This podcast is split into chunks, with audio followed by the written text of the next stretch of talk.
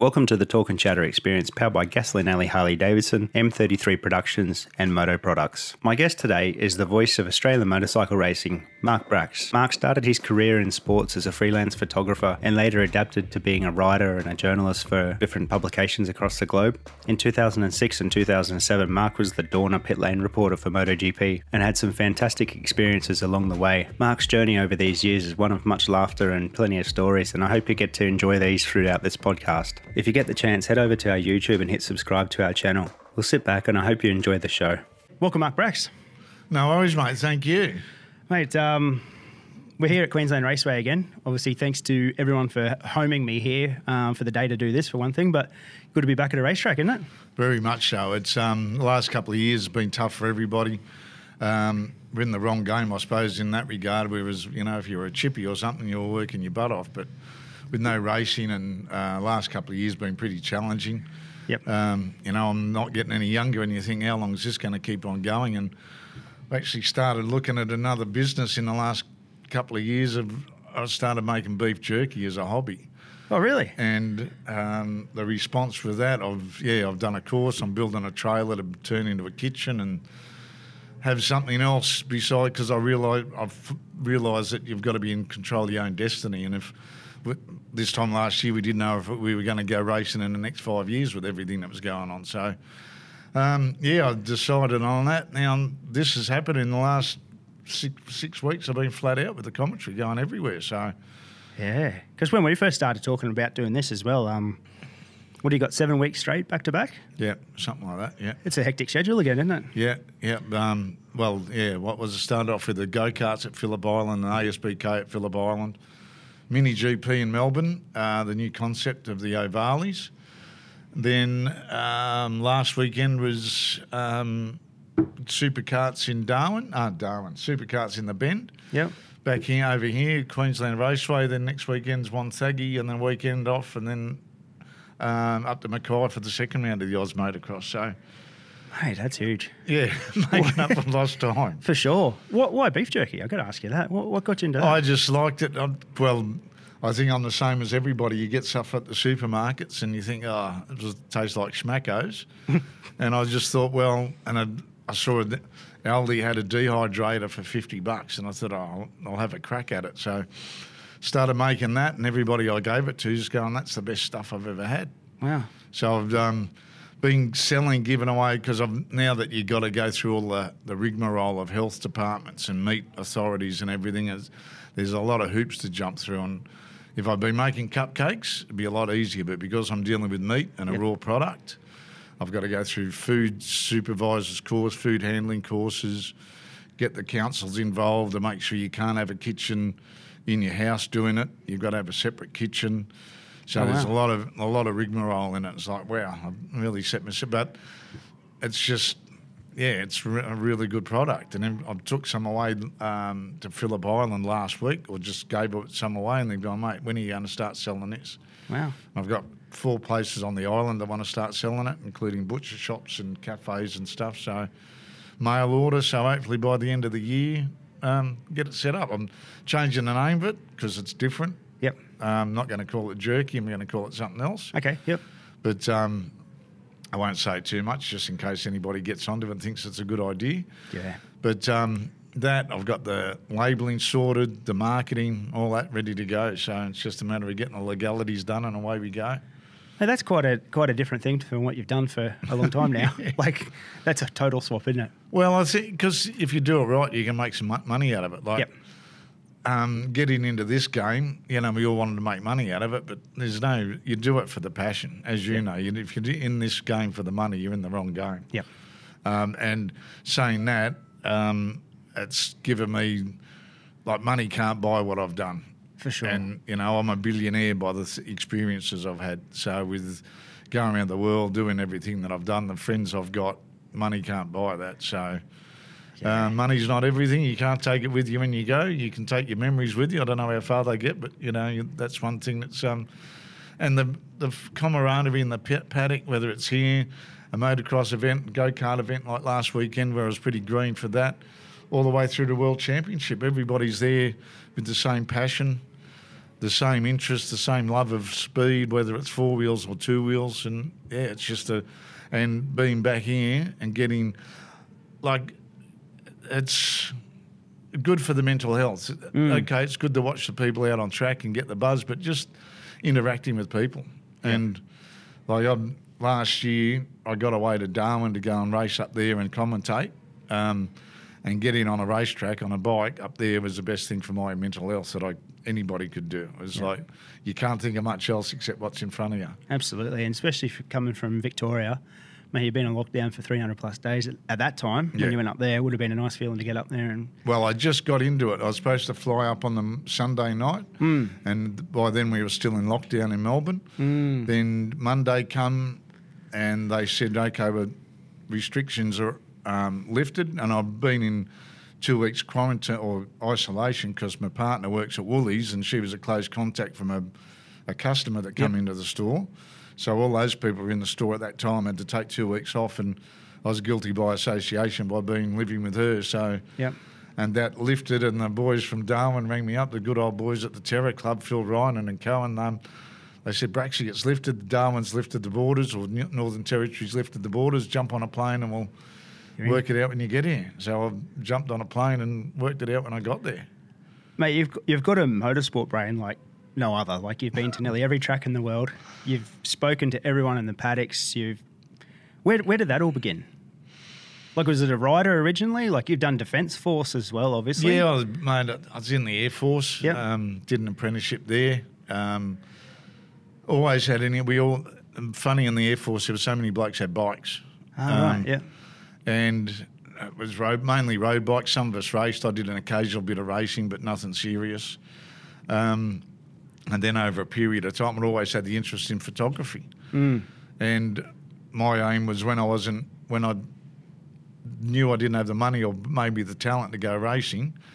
I took up the second best thing, which was photography. So I started taking photographs of mates and then selling them, and then other people saw it, and then a love of photography got me into doing rugby league photography for the uh, North Sydney Bears at the time and the Eastern Suburbs Roosters. Yep. So I started doing freelance photography and thinking, oh, this is good. And then the thought was to go overseas and join the GP circus as a photographer when you could, like back then in the mid 80s, it was mid to late 80s, it was pretty easy to get into a paddock Wow.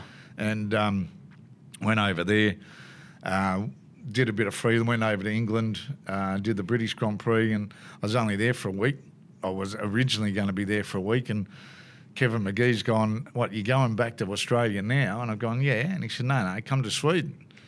So I got a lift to Sweden with Doug Chivers, the late Doug Chivers, and with the sidecar boys. Went over there, came back to England, broke, got a job um, on a building site, setting out building sites, and to, that that was just to get money to go back and do the tour. And the whole, the whole thing was to be a, the world's best for, or a, make a living out of being a GP photographer. Yep. And I was at the Isle of Man in 1990, and I was selling photo back then when you had the, the original tranny and all the rest of it Yeah. selling them there and then from uh, it was a photo of Carl Fogarty I was selling and a couple of others and and they you used to make get really good money over there for one photograph and um, a, a g- an editor Gary Pynchon he was an editor of uh, Road Racing Monthly it was called at the time used to be Motorcycle News over there he's worked in various different magazines and he came up and said um, do you write and I'm, yeah, yeah, never written a thing in my life. But being a freelancer, you think, well, there's an extra bit of coin I might be able to earn. So he said, I'm at the time, um, there was a heap of young kids coming up through the m- 125s and um, 250 championships. And he said, I want an interview with Wilco Zielenberg, a feature on him. And I went, oh, yeah, I've heard of him, da da da.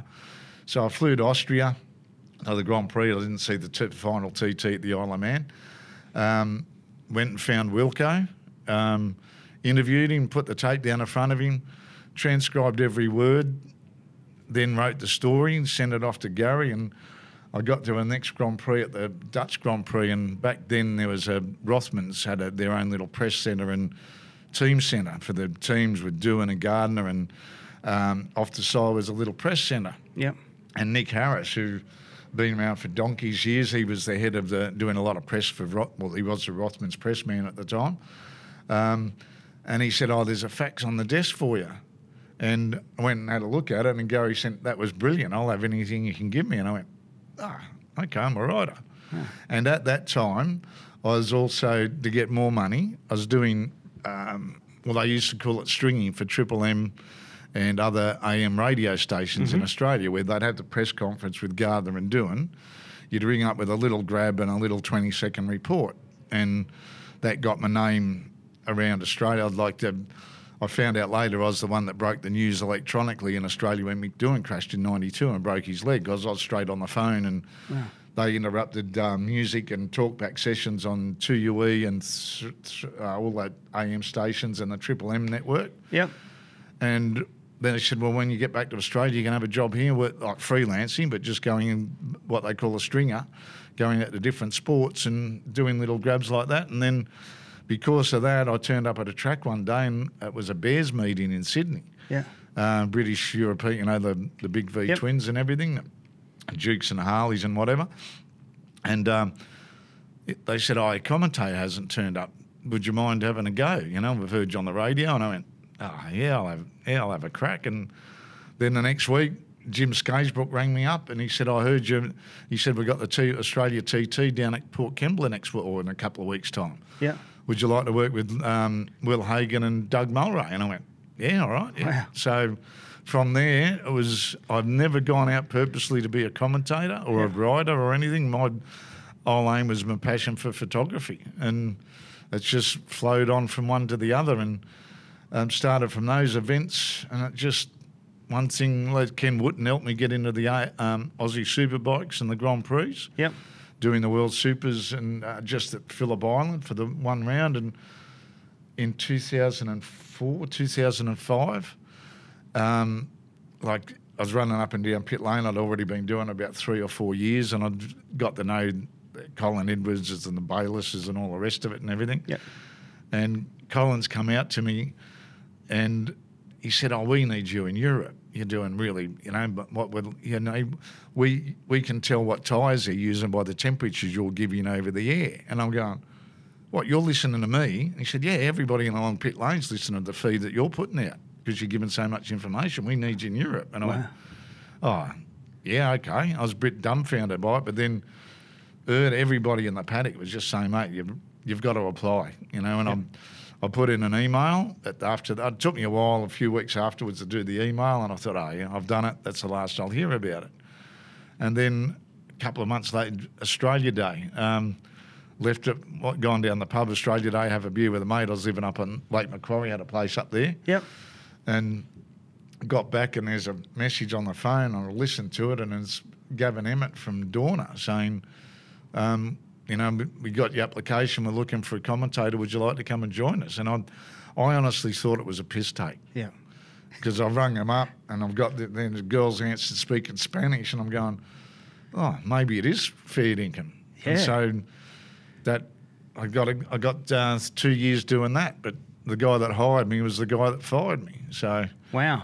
um, That must be a weird feeling. yeah, Yeah. yeah, And it was one of those ones where you- uh, s- when you meet somebody and they've been told to give you the job and Mm. it being English and you know you know when you meet someone that you got to work with and Yeah. you think this like is going to against be the hard grain. work. Yeah. Yeah, and that was my, the first impression. I'm going this is going to be hard work and that I that that was true. Like um, I was there and by myself. Um, you know, like they'd fly me to each Grand Prix, but then between races, I had to look after my own self, find my own place to live. All Oh, that really? Sort of, yeah. Yep. So um, you're basically on your own, and um, you know, with one of the few English speakers there, with a couple of the like Gavin and a couple of others, I was never invited to any of the concerts they were going to or anything. It was just like I'm on the outside here, so I did my work, and then um, after the end of the second year, I went to negotiate this. I thought, yep, here for the third year, and he's basically said, no, there's a couple of things I don't like about you, and I'm going in a different direction. I went, so what is it that I've done wrong? And he said, oh no, you've done nothing real wrong, but you're too passionate and too friendly with the riders. And I've gone, right, I'm in pit lane, and okay, all right. And then we had another meeting at like successive Grand Prix Yep. and the same reason come up. You're too passionate and too friendly with the riders, and I just went, Gav, if that's the best excuse you can come up with, you just don't want me here. Yeah. It's a typical case of nepotism. And I think when I look back on it, well, I look back on it from the very start because I was the Aussie voice, I was getting a lot of uh, attention Yep. when he wasn't. And I think that was the. And as Colin Edwards said to me, he said, Your problem was you were on the same ladder, ladder as Gav, but he was above you. As soon as you got close, he had hit you on the hands and dropped you off. Yep. And that was basically a very good analogy of what actually happened. Because in th- in that role too, like um, it's all relationships. Yeah. You know, if you don't have that relationship with the writer, what what, what do you have when you're in that role? Well, I, I was the one that was getting, if someone had crashed Yep. and the hut shutter door had come down on the pit box, Yep. I'd stick it up and I go, yeah, you can come in and get the get the um, scoop. I'd, I basically started uh, interviews on the grid. They never did that before. And Wow. that, uh, that was just an extension of what I did here. Yep. Running around and getting the riders on the grid and um, even uh, the grid and Park Ferme. Mm-hmm. I was told, no, you can't do it. I was going, I'm going to do the best job possible here. And riders are coming up to me Yep. and asking Braxy talked. And Troy Bayliss is a classic example when he won the um, Grand Prix at Valencia in 2006 when Nicky Hayden won the title and Yep. one of the most emotional days of my life, that one. Um, and we got off the bike. Troy's won the race, and Gavin's come up to me and he's looked me in the eye, and I'm on the on the other side of the fence, and he said, "You're not interviewing Troy, all right?" And I went, "I'll do it." And Troy's just walked up to me, and he's gone. He's pushed him out of the way and gone, "Braxy, talk to me." Oh my So goodness. I've got him looking over my shoulder, Yep. um, and Troy picked up on it, and he's looked to be and he's seen Gavin, so he just continued talking. What an awkward feeling. Yeah, and it was like there was, a, and at the time, like I got invited to John Hopkins' wedding in Vegas at the end of 07 Yep. and I've turned up there, and I was the only journo, the only person from Dorna, and the, there was 50 people at the wedding. Wow. And I'm like, wow. And I think that was one reason that the jealousy nepotism come into it. Yeah. Like at the US Grand Prix, Brad Pitt comes up and says, G'day to you. Like, and it's like, Whoa. Did you- and uh, the one, um, we were at a Yamaha function, and um, next thing I'm in a headlock, and it's, um, oh, what's his name? He was in Friends. Um, oh, he was on top, he was the host of Top Gear for a while. I've forgotten his name. Well, Um, like one of the original Top Gears. no, no, the one that replaced. Um, Oh, not um, bike fan as well. Not um, Um, oh, I can see him. I can still feel the headlock he was Matt- putting me in. Matt LeBlanc. Blanc. He's mad Yeah. bike fan, eh? hey? Yeah, Hmm. yeah. And mate, we finished there. He said, "I will go and get on the drink and blah blah blah." And we went out all night partying and everything. And then Tim Allen, I've gone up to him before the start of the Grand Prix, and he's looked around. and He's gone, "You want to interview me on the grid, Braxy?" And this is dead set. There's no bullshit in this Yep. whatsoever. And I've gone, yeah, I would like to actually, Tim. Yep. And he's gone, as long as you ask me about Ducatis and we're going to the Red Bull party tonight together, well, you can interview me. And I went, I mean, Wow, sweet. and we get to the Red Bull party, and there's little mini me there. He comes up, jumps on my hip. Let's go play poker. Yeah. And I'm in a, a very surreal moments and stuff. And it was all because of my Aussie accent. just That's- got you in the doors. yeah, because Yep. everybody, and I remember the first Grand Prix I did at Jerez um, in 06, and the the, one- the co-owner of Dawn has come up to me after the first race, the one two fives, and he's grabbed me and he's given me a big kiss in pit lane. He says, "I love the Australian accent. This is going to be so good." And I really thought I was going to be there for a couple of years, or a lot of years. And Yep. when I got the flick, I went up to Manel, who I'd done a favour for by taking a fine for him, one of his speeding fines in Spain. He rang me up in Australia going, help me, mate, help me. Yep. So I copped the, copped the points, but he paid the fine. And then when I went to see him to return a favour, he's gone, I do not tell my directors what tools to use. I cannot help you. And I just went, Thanks. yeah. So it was, and in all honesty, it was, I never expected to get there Yeah. right? So it was a few years of bonus that I never thought I'd have. Yep.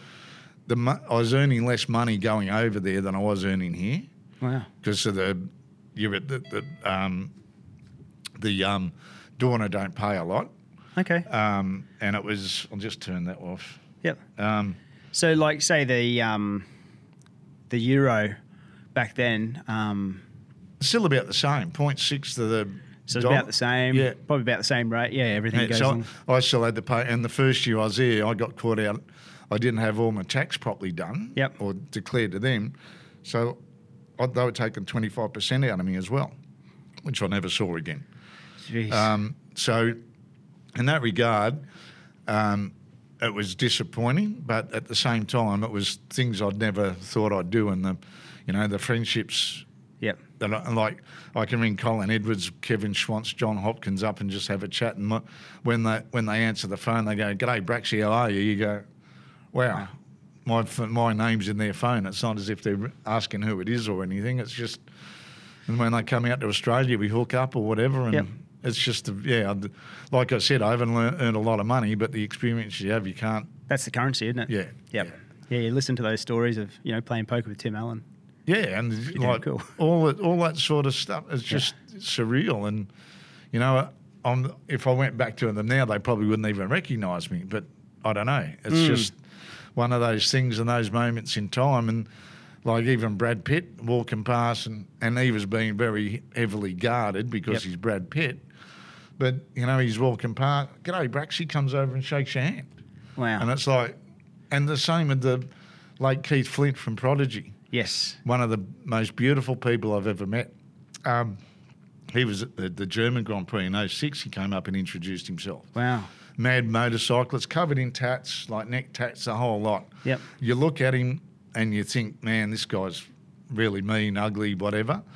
But one of the nicest down, I get upset talking about it. Um, Mm. The way he approached, just a real, we going for a beer tonight? You know, do you want, and I'm, um, you want uh, tickets to my concerts? Yeah. Anything will go backstage and whatever. Not that Prodigy's really up my. I'm a bit old for that sort of uh, the fire starter stuff, but no. Then he came out to Australia one time. He was with Carl Mugridge and Yeah. come up to the tower at Phillibine. And he said, "Oh mate, I wanted to see you." And it's like, "Wow, Keith!" And it's uh, then he he commits suicide. Yeah. You know, it's, I think it's it'll be two years ago, very very soon this date that he's committed. So it might be even three years now. Yeah, it'd have to be. I'd say. Hey? Yeah, So and the people you meet like that, just you can't. Yeah, mo- and money can't buy. But then, then there's the other side of the coin where you see mates like Kirk McCarthy here, yeah. 2004. You're talking to him at lunchtime. Two hours later, he's dead. Mm. You know, it's um, very good sport, but a very hard sport. Yeah, yeah. There's so many, um, so many roller coasters with it, isn't there? There really Yeah. is. With uh, with with your 06, uh, 06 07 was your time, hey? Yeah. Pre GFC, Aussies in the field. Must Yeah. have been a good time to be there. I think it was probably one of, and the Americans in the field as well. Americans in the field, yeah, Yeah, and the, like the first time I went over there was '88. So, I'd- and that time was the Swants, the Rainies, the Doohans, the Gardeners, Yep. uh, the Dougie Chandlers, Kaczynskis, all those blokes coming across. And every- the Randy Mam- Mammola was still there. Randy was still working in 06, 07. There was that fun factor in the paddock, and there was parties going on, and you know that that doesn't happen anymore. It's a lot because of the corporate dollar that's come into it. Everybody's got to say the same thing. You can almost write your own post race scripts about what they're going to say. Absolutely. You know, and it's um, it's taken a bit of the the rawness out of it, I suppose. Mm. The fact that you know that they'd say things off the cuff, and now if anybody says that, everybody's in shock. Oh, you can't say that. yeah. Barry, the sponsor's going to be upset or whatever. Yep. Yeah, and but if you get, I look at it the other side. If the guy's a bit controversial, he's going to give his sponsors more exposure because they're going to be going to him looking for that line. Absolutely. As long as he's not wishing death upon anybody or whatever, but Yep. um, to go out there and be a bit controversial, be a pe- personality in the sport. Yep. Like you, with the Spanish now, and no offense to them, but they're all so blinkered from the, because they've been on Yeah. their whole life purpose is from being on a mini GP bike all the way through. It's very robotic, isn't it? Yeah, Like and- the whole thing, the pattern of the riding, Yeah. right through to the media training. It's Yeah. just here's the here's the process. You follow that like a robot, you know. And you had, and yet you had people like Rossi, Yep. And then anybody that tried to follow him, like Jorge Lorenzo, Mm. gets shit canned because he wants to put his own personality on it with the, you know, his spacesuit at Laguna in 2012 and Yep. jumping into the lake at Jerez after he won Yep. there.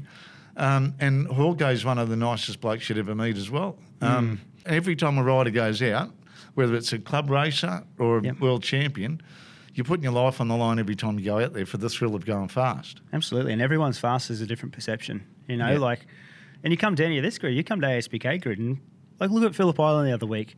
Between first place, like, okay, ASBK Superbike, thirty three eight, I think was, you know, eighteenth place. Yeah. It's flying. Yeah. like you're literally putting everything on the line at that point.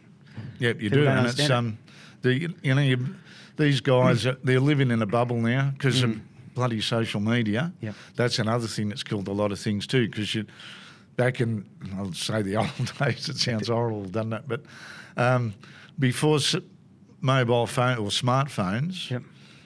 now you can't because someone's going to be filming you to get that 15 seconds of TikTok fame or is. Facebook fame or Instagram fame to say that look what this guy did Yep.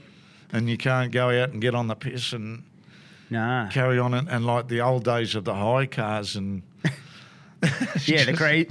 It, there's, you know, it's gotten professional. It's the, the sport is fast. Everything's fantastic still, but yeah, there's obviously a, even the riders must feel it. yeah You know, I'm sure a lot of them grew up in the dirt track scene and stuff, and still got that last little bit of that. I think you Yeah. know, be hard to, you know, everyone wants to be professional, no doubt, but Yeah. there's got to be sort of a balance there. I feel you're eh? living in a goldfish bowl Yeah. Yes. and Yeah. everybody can see everything you do and if you say anything wrong um you know like even Mark Heth the moment he got he had his accident and arrest there at the bi- in 2020 everybody's writing him off oh he'll never recover you know he's gone and all the rest of it he'll never come back da da da And like, what would you know? Do you know what's you- in his? And when he broke the arm with the window, Yeah. right? I put something up on s- Facebook. Next thing, I've got a um, a mail from um, an Irish road racer um, saying, "Braxy, you don't, you've got no idea, right?" He's, he did the same thing. He broke his arm, and he said, "I did it opening a window. I broke my arm." Wow. So you know, there's unless you've been there, you don't know. So Yep. don't criticise it. Absolutely. So, you know, and see Brian, um, oh, what's his name? I'll come to me in a minute. So I'm getting on, getting old.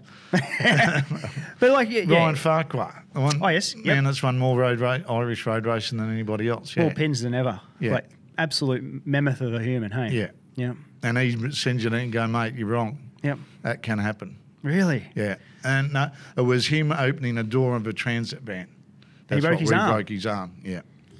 And, and they're the things that, that, like, people, if you're not living in someone's shoes, it's very hard to criticize. Yeah, You know? exactly. But having these things, microphones, having the access to an opinion, and we get sold an opinion that's a negative opinion, and everyone wants to see it. Yeah. You know, if you don't have clickbait on it, it's, it's hard to get a view. Exactly. Which And is the- wrong. Yeah, the world's full of, the- well, social media is full of, um, well, cowboy cowards, keyboard cowards, whatever you want to call it. Yep.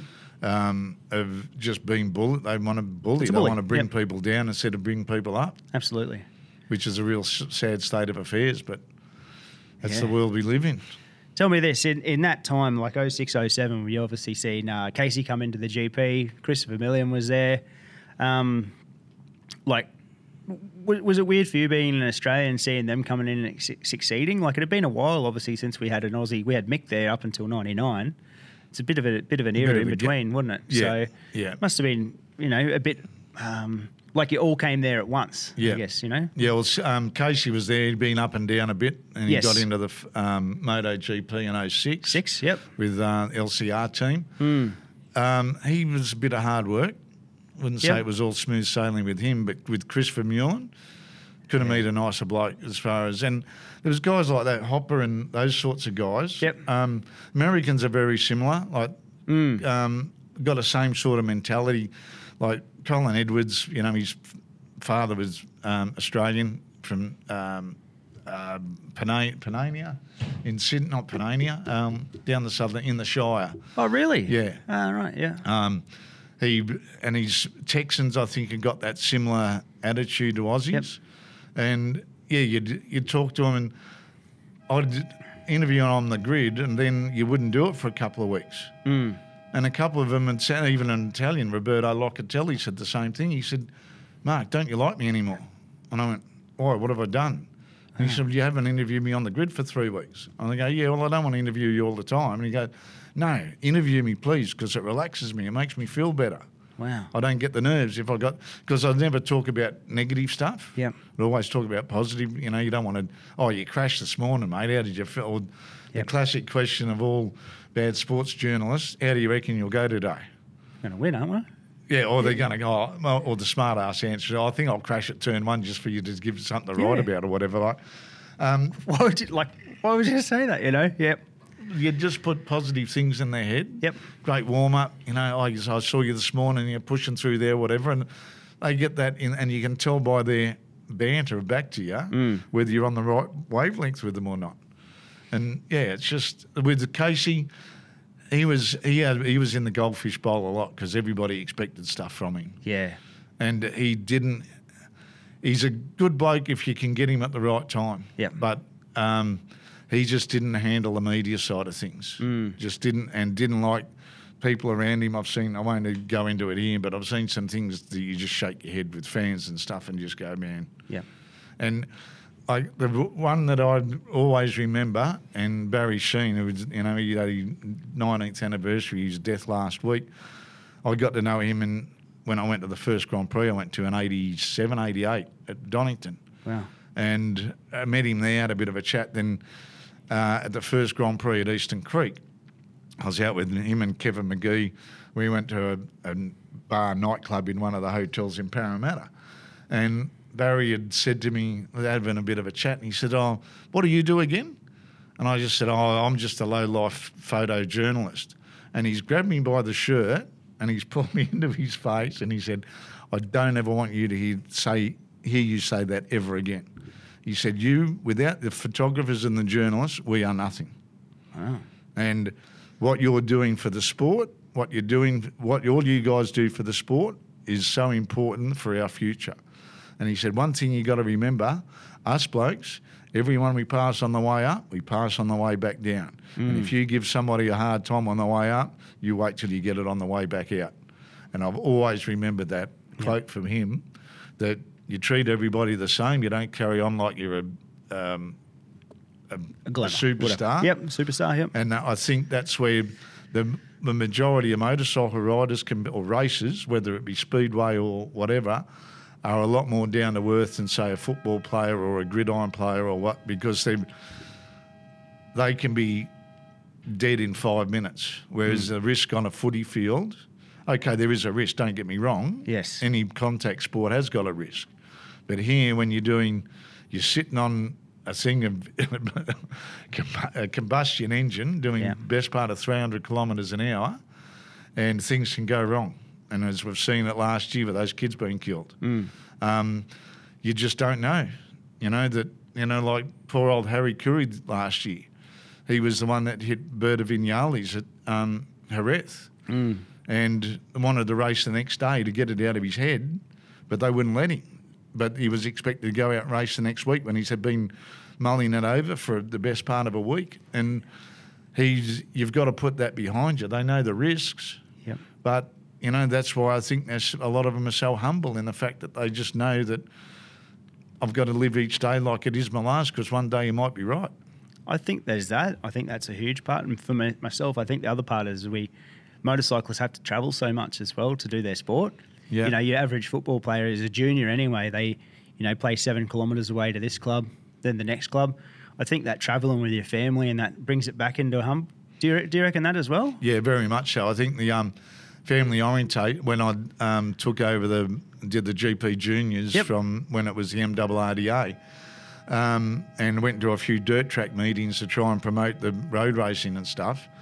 Um, the family orientation is great, and they're combining as family. But not only that, I think for the youngsters, it gives them a sense of purpose and direction. Yep. That they're like we'll see this weekend. They're foot, there's ten year olds out there going fast at the best part of hundred miles an hour. It teaches responsibility for your own actions. Yes. You're learning about engineering and physics. Yep. You're learning about communication with people as far as getting information back to your team. Yep. You're getting media training because now you're getting a camera and social media plugged in front of your face at nearly every instant. Yep. So you've got to be there and you've got to have that support of family around you to be able to get through it all because they're all of a sudden they've got to be acting like adults and they are acting like adults, but then when they get to the age of 17, 18, 19, they don't have to get a Commodore and do the burnouts out the front of McDonald's to show how cool they are. They're already doing the cool shit Absolutely. and they're getting out there with their family. And I I know sometimes it's fraught. You've heard it before, Mick. The, the dirt track, dirt b- track mum and dads, the Yes. motocross mum and dads. Yeah. And that was starting to come into road racing a little bit because we're getting so many from them. Mm-hmm. But at least now it's starting to look get that out the out the door. This is Yep. a completely different scenario. It's not four laps in a minute and all the rest of it. And I take my hat off to those parents that do the dirt tracks that travel that far Yeah. to get 10 minutes on track over a weekend. Yeah. That's about what it comes down to. I couldn't believe it how little track time they get Yep. when you do the couple of practice sessions qualifying and maybe three or four races. Yep. Four laps is over in a minute. It's all done. Yeah. Yeah. And then you've got to drive from Mildura, where I went to an Australian Championship, all the way up to North Queensland and stuff. It's like, Yeah. how much does it cost you? And I'm at the moment I'm reading um, Toby Price's book Yes. Yep. endurance. And I'm only a few chapters into it, and he's repeating how much his parents gave up to the travelling. To you know, like he couldn't have couldn't afford a license or could, didn't have a license or anything, so he was. Um, Relying on his mum and dad, his mum didn't want to go to the race anymore because it was too dangerous. But she was going to offer support to the dad so they could drive there. And like the, the commitment that people go through for racing is just unbelievable. Absolutely. And I, I look at uh, dirt track. They don't have the um, like you come here OJC, right? They've got you know Gary McCoy's a, a tutor or um, trainer, I guess you'd say. You've got the support from Dunlop coming in saying you know things about tires. You start to learn that stuff. With dirt track, it's still very fam- like, There's none of that that support No. base, I guess. So. Over time, the sport might grow to that sort of thing, but to come here like this and see what they dealt with, like with media things, and it's pretty damn awesome. Ten Yeah, well, years it's old. good as well. The GP GP Juniors morphed into the AJC, and I'm yes. glad yep. that MA took it over because running it by myself, um, trying to get things done, it's Mm. So how hard's that? very very hard, especially when there's, you're not getting much money. You're tipping your own money into it. Yep. When I didn't have a lot of money to start with, and trying to. And going outside the box to go to corporate like the Harvey Normans and approaching them. Yep. Great idea, mate, but I don't know if our product wants to be associated with kids going fast. That's the answer. That was the Yeah. the under the the most common theme that they didn't, even though they saw the benefit of it, yep. they didn't. They're at it. Well, if something goes wrong and our name's associated with that, they're always that. If it goes wrong, but then they'll go and sponsor junior rugby league and rugby union, and Yeah. how many kids get hurt and died playing that during the course of a year? Plus the media, the media attention that they get through uh, negative media attention. Yeah. You don't get that in road racing No, or Well, motorsport in general, pretty much. you Well, know? we get negative attention when someone dies. That's eh? Yes. and then it makes the headlines all over the world. Massively. You know, dangerous spot. When um, those we had a bad run last year when four of them went. Four Mm. of them, I think, were between the Super Sport 300s, the Moto uh, 3s, and the E CEV. Mm. Um, and it was just one after. And it's that's going to happen, especially when you've got parity, when you've got everything the Yeah. same and and you're making the racing close, which is great for the spectacle. You're adding to the odds because everything's so close that things are going to happen quick. It's I've got all the riding gear now. The tracks are ultimately safer than they've ever been. yes. And You've got medical attention there on the spot. Like the race safety is probably the best uh, medical response team anywhere in the world, I think, from what I've seen, because they ride on to anything that happens. But it's a sport that something's going to go wrong. Yeah. And it's not if it happens, it's when it happens. And, you know, we, I don't want to sound like a doomsday or anything, but it's just the reality of the, the sport. Like in my career as a commentator, in the, what, s- nearly 30 years I've been doing it, I've called eight races where eight people have been killed. Mm. And you've see, actually been calling the race and you see the accident. And you know there and then that something's right. Reese Bansell, Kirk McCarthy, um, Liam McGee, um, going back further, you know, the different, even Judd Greedy, Joe Greedy, Tassie. Yeah. Um, all those ones. Um, and it's the whole fact, you know, you, you're talking to them at lunchtime. How was your race this morning? I'm going to kick some freckle this afternoon. And then they, that's it. and you just know it straight away. It's just that. ugh, yeah, Yeah. Not nice. But it's um, it's just one of the nature. Yeah. And as the old cliche, mate, if it was safe, would we all be getting the buzz out of it? Probably not. No. No. And you've ridden bikes. I've ridden bikes. I've raced bikes. There's nothing like. And then when I went to the TCC a couple of years ago and jumped on a race bike for the first time in a couple of decades, and you forget that adrenaline rush on the grid. Yep. There is no, nothing like it. So- Especially, You go. Sorry. oh, just especially in the heat of Darwin, you got the heat off the bike, the heat off the bitumen, you're just sweating buckets and you're going, and the revs are building, and that mad dash down to turn one at Darwin when you, you're bouncing off each other, and, and you come in and you just go, "Wha- how good was that? And you've scared yourself. Yep. You know, you've had those moments with your puckering the seat up through your ass and everything, and but you come in and you, and that's what keeps people going, and I think that's what kept Rossi going for so long Just loved it, eh? because you know that there's nothing in this world that's going to feel even racing carts or carts. I'm not. I don't think you're going to get the same buzz out of that just that raw emotion that you do sitting on a bike on a mo- on a grid. So as a motorcycle rider, I, I seen your tyres after that event. I remember you putting a photo up. You're going pretty good. Yeah, so- Like so, as a rider, like where, where, where you know, what, what'd you start riding? Origi- When? What, what, and when? Yeah. Well, I wasn't allowed a bike or a push bike when Yeah. I was a kid. Um, and You weren't growing allowed up- to push bike. No, growing up in the city. Um, Victoria, no, Sydney. Sydney City. Yeah. yeah. Um, going back to my, this is where it started. In our family, they were called murder bikes. really? because uh, my father, um, when they were living up on the farm at Casino, had a couple of properties at Casino, and he had a Harley sidecar. Yep. and this is going back to 1923. Um, he'd gone off to work. They had a trucking company, uh, milk deliveries beside the farm. Mm-hmm. The younger brother William, who was only 15, stole the bike and got one of his mates to drive it or ride it. And the bloke that was riding it was used to riding an Indian, and back then the Indians had the throttle on the left hand side, and it used to work opposite. Right. They they open it up, you'd actually close it off in our terms. Yep. And the purpose of that was the Indian, the police could use it so they could draw their sidearms and shoot crims while they were riding their motorbikes. That's Really? why, yeah, that's why they. Um, and anyway, they were out, Yep. had a crash. Um, William ended up dying. Right. So from then on, my grandma, she refused to live in that house.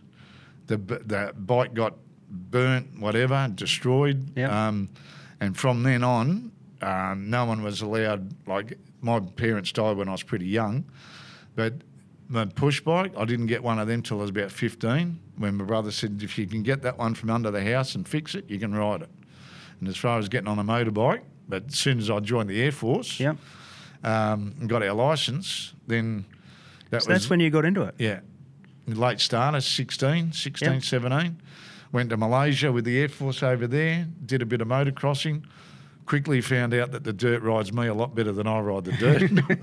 It's tough stuff, eh? um, so stuck with the road. Yep. And um, and I, d- you know, but my dad was a champion push bike rider when he was younger, and I've always thought Mm. because I'm I'm not too bad on a motorbike. Like in Darwin, I got a third and a second, and you know, next year they're saying, "Oh, you'll have to be in the superbike class," and I'm going, "No, No, no, no.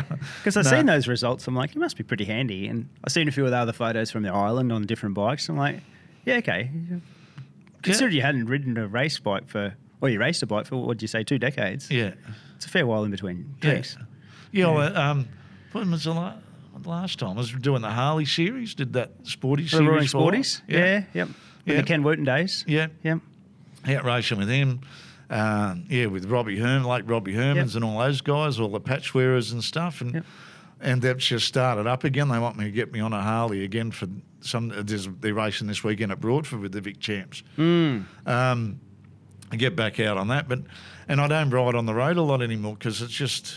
It's not that it's dangerous. It's just you're looking at your speedo too much to wondering if you're speeding or not. Because around the corner there's going to be a speed camera or a copper with a radar at you, and there's just no fun in it anymore. Nah. Whereas on the track, it's just I've just got to get me. I'm looking at a little 600 track bike for Phillip Island, so I can go out and Yeah. because when people give you your bike, like the other week, I'm on an RC30 that's worth 100 grand, and I seen a photo of this.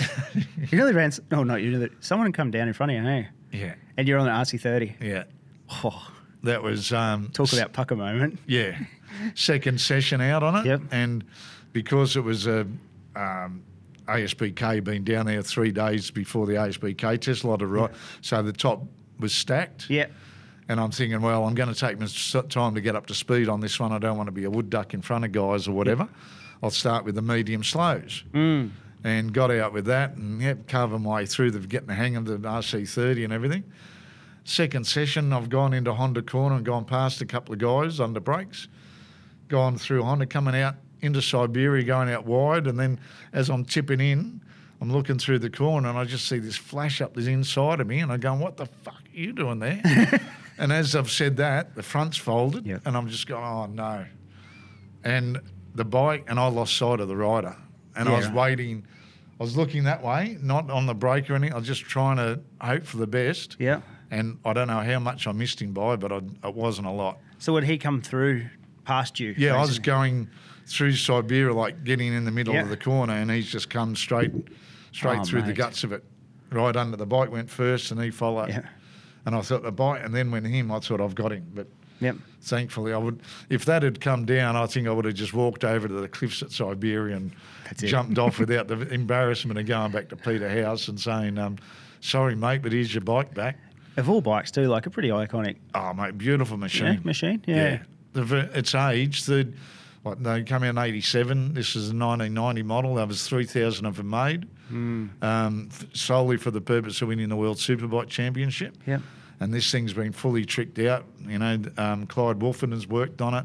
Wow. It's got all the whatever it can be done to it. Yep. And just you look at where you want to go and it just goes.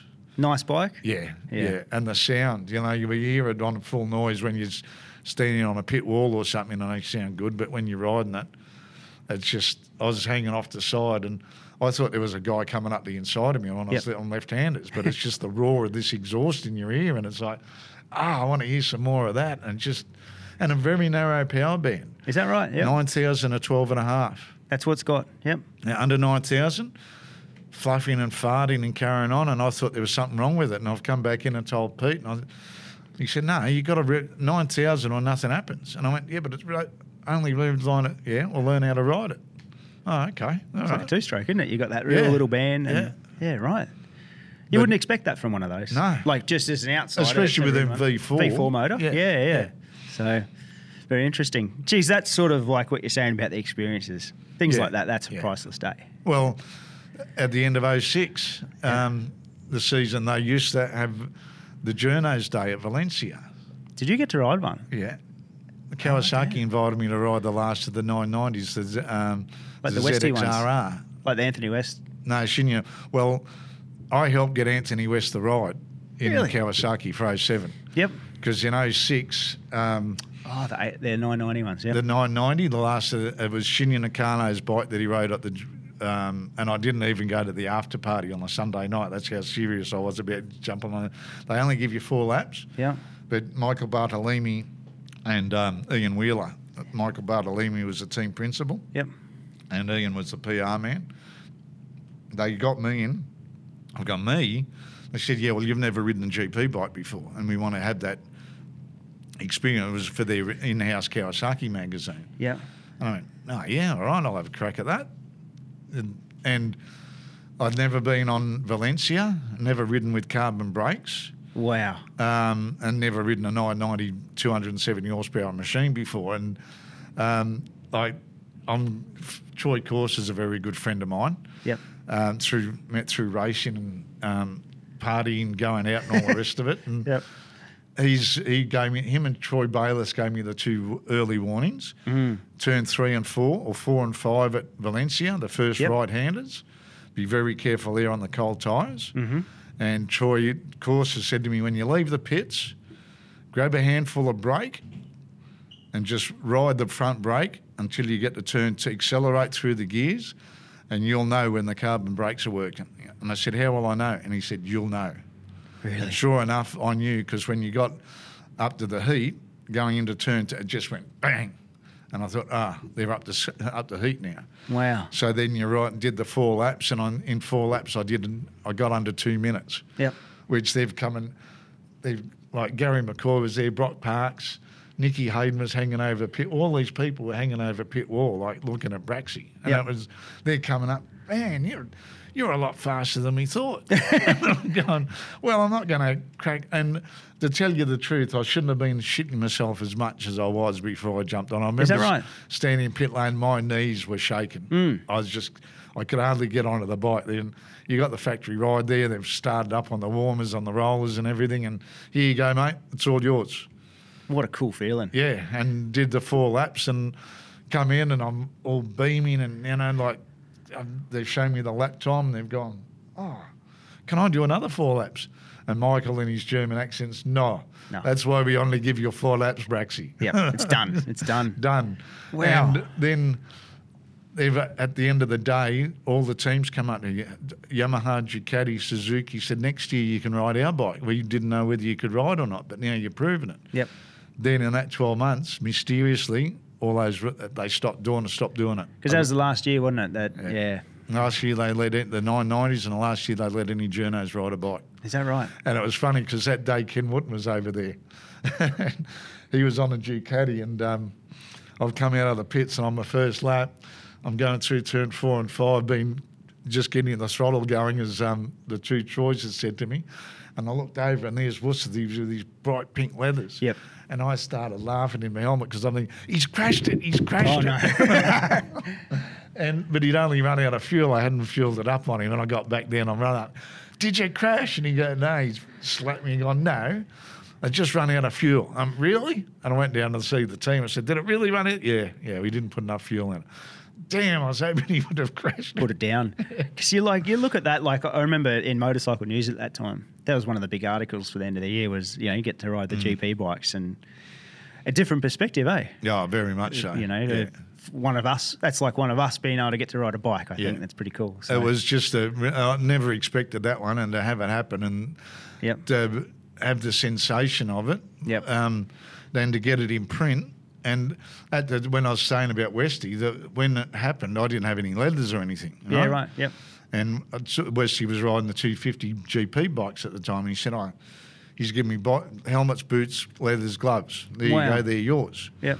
And so I always joke that Westy rode the bike before Westy did because I've got his leathers on with yeah. Big Westy across the, the back side of me. Yep. And then when they, um, when they were looking for someone, I said, well, why don't you get Westy? He's doing all right. He can ride a bike, da da da. Mm-hmm. And then after lots of pushing and shoving and everything, um, um, they got he, they got the ride for him. Wow. So, and then I remember we went to Laguna in Mm. 07.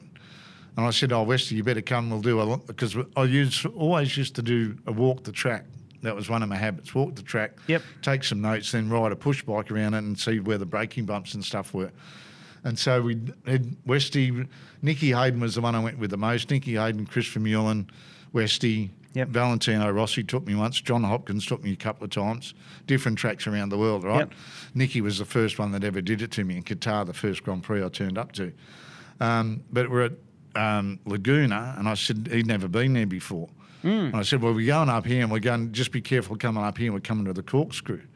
And he's on full noise on this thing, doing about 90, 100 k's, what these little things do. Yeah. And he's come up to it, and I'm like, "I hope you know." it." And all I heard him say was, "Oh fuck!" And he's just throwing it down, and the corkscrew, unless you're right, it's like dropping Yeah. off a cliff. It's just straight down. And then we've come out and we've gone into the dirt on the exit. And I'm hanging onto the onto the scooter and he's he's he pat me on the leg and I'm going, Yeah, yeah, I'm still here, I'm still here. And he's done a couple of laps and come in, he's gone, Man, you could have told me. I said, I was warning you, mate, that it was coming up. And he said, Yeah, but I didn't think it was that bad. And it was like even on a scooter. uh, yeah. And even at, well, um, before that, we were at Turkey, one of the best GP tracks ever. It should be still on the calendar. Yeah. Yep. Went out with Hopper and um, Chris on the um, Suzuki 500s Yep. gone to the b- end of the after about the third lap, the back straight, and I, Chris has just grabbed my leg and pulled me in, and he didn't say anything, and we just tipped it into this final turn and to get round the hairpin, and it's like bouncing across the deck, and I think, oh no helmets, no, no, we're just shorts and carrying Oh, on. like- no. And we got in, he said, Oh, sorry, Braxy. And we, and we cooked the brakes. I didn't have any at the back, b- bottom of the back straight. I go, Is that why we were bouncing over the tarmac? Yeah, but yeah, things like that, though. Just, um, but going to learn the track. Yep. And even there, when I was walking the track at Qatar for the first time, um, Nicky's come up and he said, "Oh, do you want to ride?" Yeah. I said, "No, I'll walk. I'll walk the track, and then if you're still around, I'll yeah, I'll go. For, I just want to get the have a look at it." Yep. And got towards the end of it. Next thing, you know, a scooter behind me, and the um, Appalachian draw with Nicky. Come on, man, jump on the back, and I'll show you the lines. Yep. So the, from then, in, in nearly every track, one of them had come round, and like Nicky said to me, "How come other guys don't? You must be a rider." Mm. And I went, "Yeah, but I think it's part of my job to get there. Like there's certain places where you've got like Magello, especially the Casanova turn. Remember Rossi did that helmet with Yep. the, the big the cat when you're riding that or walking it, you come up a rise." And yet, it's there. The apex is there. You just don't see it. Completely And- blind. Yep. and the, the ride it and walk it, then you understand that what these guys are going to go through instead of just sitting in a commentary box and oh they're going through Casanova. It gives you a lot better understanding of where they're actually putting a bike and what they're doing. And Yep. like Nick and Valen, all of them, and say, well, this is what we're doing here. I'm in third, so I'd be either recording or madly taking notes on the back of the bike while they're riding around Yep. so that then I can go back. And then um, Suzuki, uh, Lucio Cecchinello is always good. They'd give me a telemetry readout Oh wow. of the gearing, the speeds through the different corners. Yep. So what gear they be in, what speed they are in, how many braking, you know, the G forces on brakes and all that Brake sort of trace stuff. So and that, that, yep. that, and I said, does anybody else get that? No. You, we, l- we know that you can understand all this. Hmm.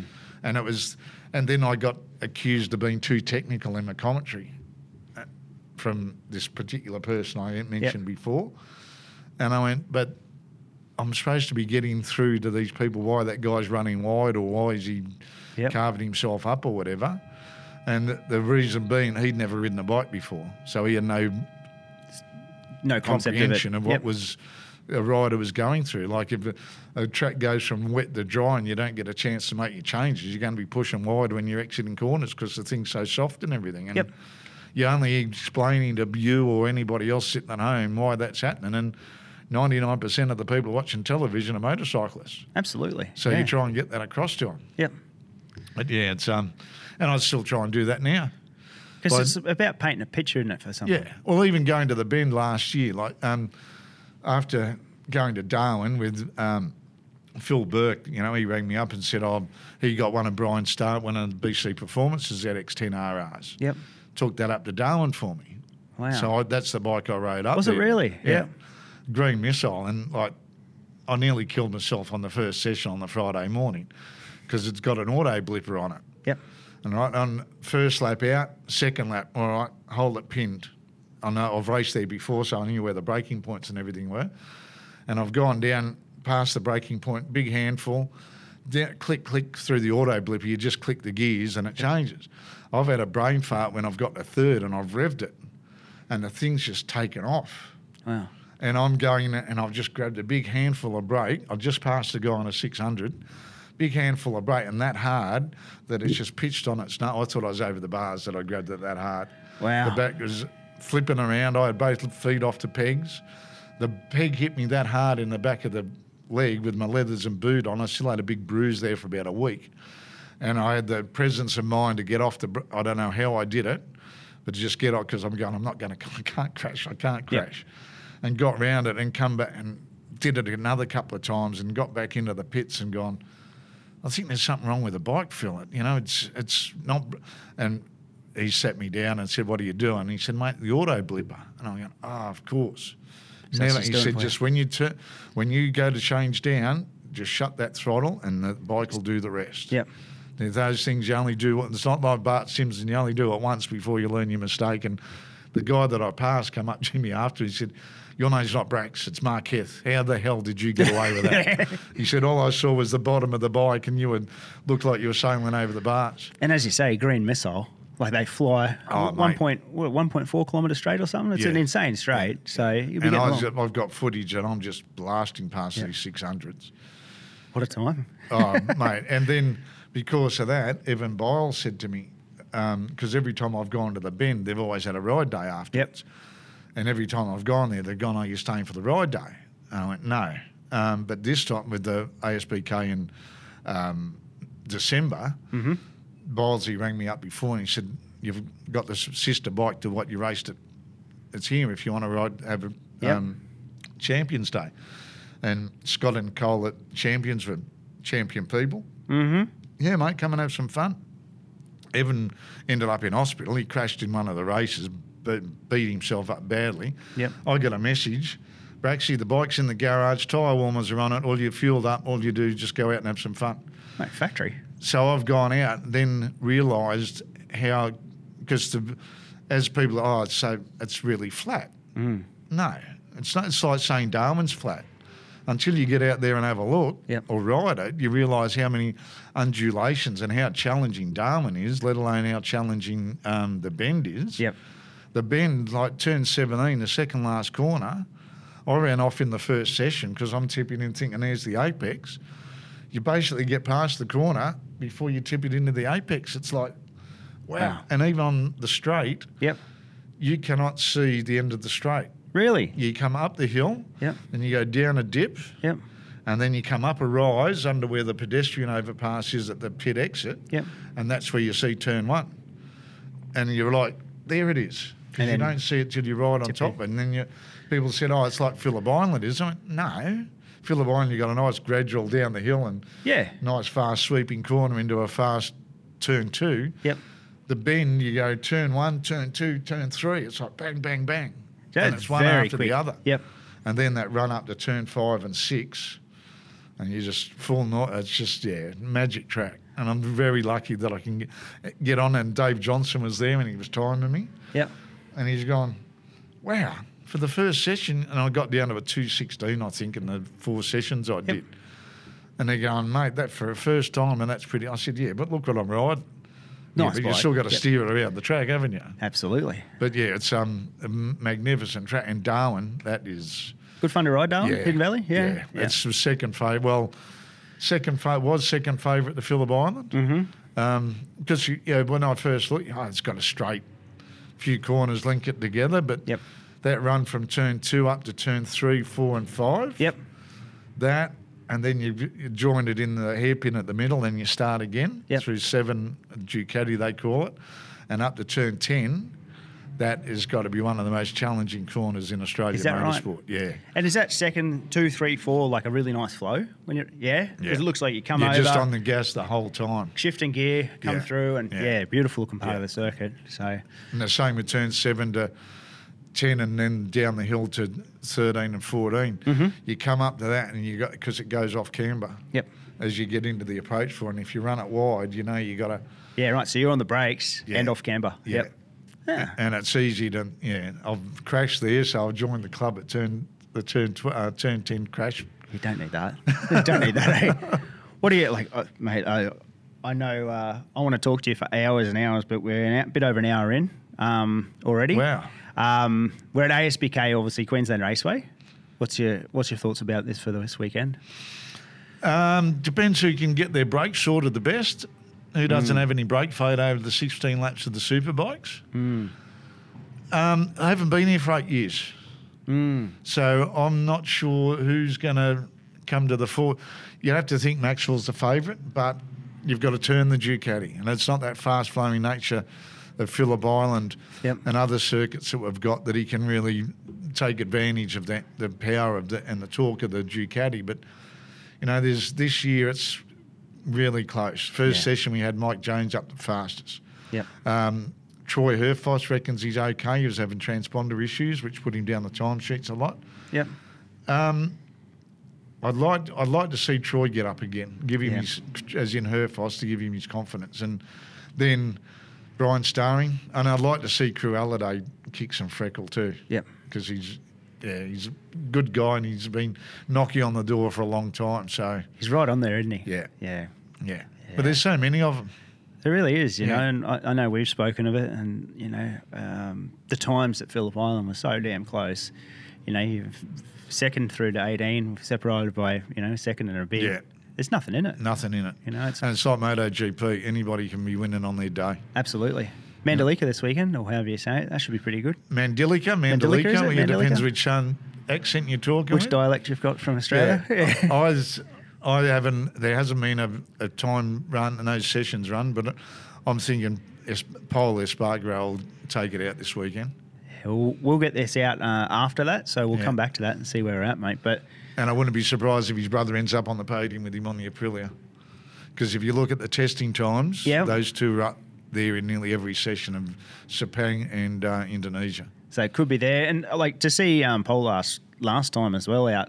He looked like he had a real consistent pace Yeah. for, for a race pace, anyway. Yeah. Um, he's always had that one lap sort of speed Yeah. dialed, but he looked like he had really good consistent pace. On I the think Aprilia. Shane just asked too much of his tyres in that one, trying to break away from it. Yep, and yeah, just got And as caught long up. as Remy can keep um, beating his teammate. that's all you need, isn't it? Yeah. Getting used to it. That's the main thing. And uh, young Joel Kelso, like we we've got so much talent coming through now. Absolutely. The biggest contingent of Aussies going overseas ever this year. Is that right? The race Yep. in different championships. Yeah, And and you look at all the championships too; they're probably the healthiest. Um, you know, Aussies are going for one thing, but Yeah. they're actually the healthiest they've probably been in all the classes, whether Yeah. it be CV, Moto three, obviously with Joel. Like Joel's race pace last week, like he was in it too. Like he Hmm. was just got caught off the back of that. Um, I think it was the top twelve. It was like a twelve group ride, like a ride there, but not much in it, is there? no, No. no, So should be good. It should be good. And keep an eye out for Harry Voigt and Jacob Ralston. I think those two kids have got a very bright future. For sure. Yeah, For and sure. and uh, young centre Aegis on the now that he's in the Moto two category, Mm. his size will be a lot more um, a lot more suited to that than a little one two five one two five two fifty Moto three machines. The one two five thing's still entrenched in your brain, isn't it? It is. It's mate. just there. Yep. Yeah, that was a good thing about the go karts last weekend. Two strokes, the smell of two strokes, the sound of two strokes. Yeah, there's- One of the biggest mistakes I reckon we made was going off two strokes. I agree. Yeah, I really do. And I- it, it was sort of like the disappearing of the privateer, just about. You know, like yeah, it- if you had a good, if you're a good tuner, Yep. you make up for everything. you could, yeah, Yeah, you just got to have the same equipment as everybody else and ride the wheels off and hope you get there. parody. Yeah, You know, it's come back Parody. down to that, and where you're Yeah. pushing everyone to the absolute limits, and yeah, mate. I hope we do this again in a setting where we can sit down and chat. Probably a bit anytime, further. mate. Um, you know, Funny, the interviewer is now the interviewed. Yeah, that must be weird, mate. so well, I'm terrible at this. Like, but thanks for so much, obviously, coming in and um, taking the time out of your day here. And yeah, we'll do it again soon. All right, Mick, Oh, no worries. Cheers. Thanks, mate. That's all we have time for in today's show. If you get the chance, head over to YouTube and hit subscribe on the Talk and Chatter page. Also, head over to iTunes and give us a star rating and a review there. It all helps to get the podcast out there. A big thank you goes to everyone that's been doing this already, and uh, we'll be back with another show soon.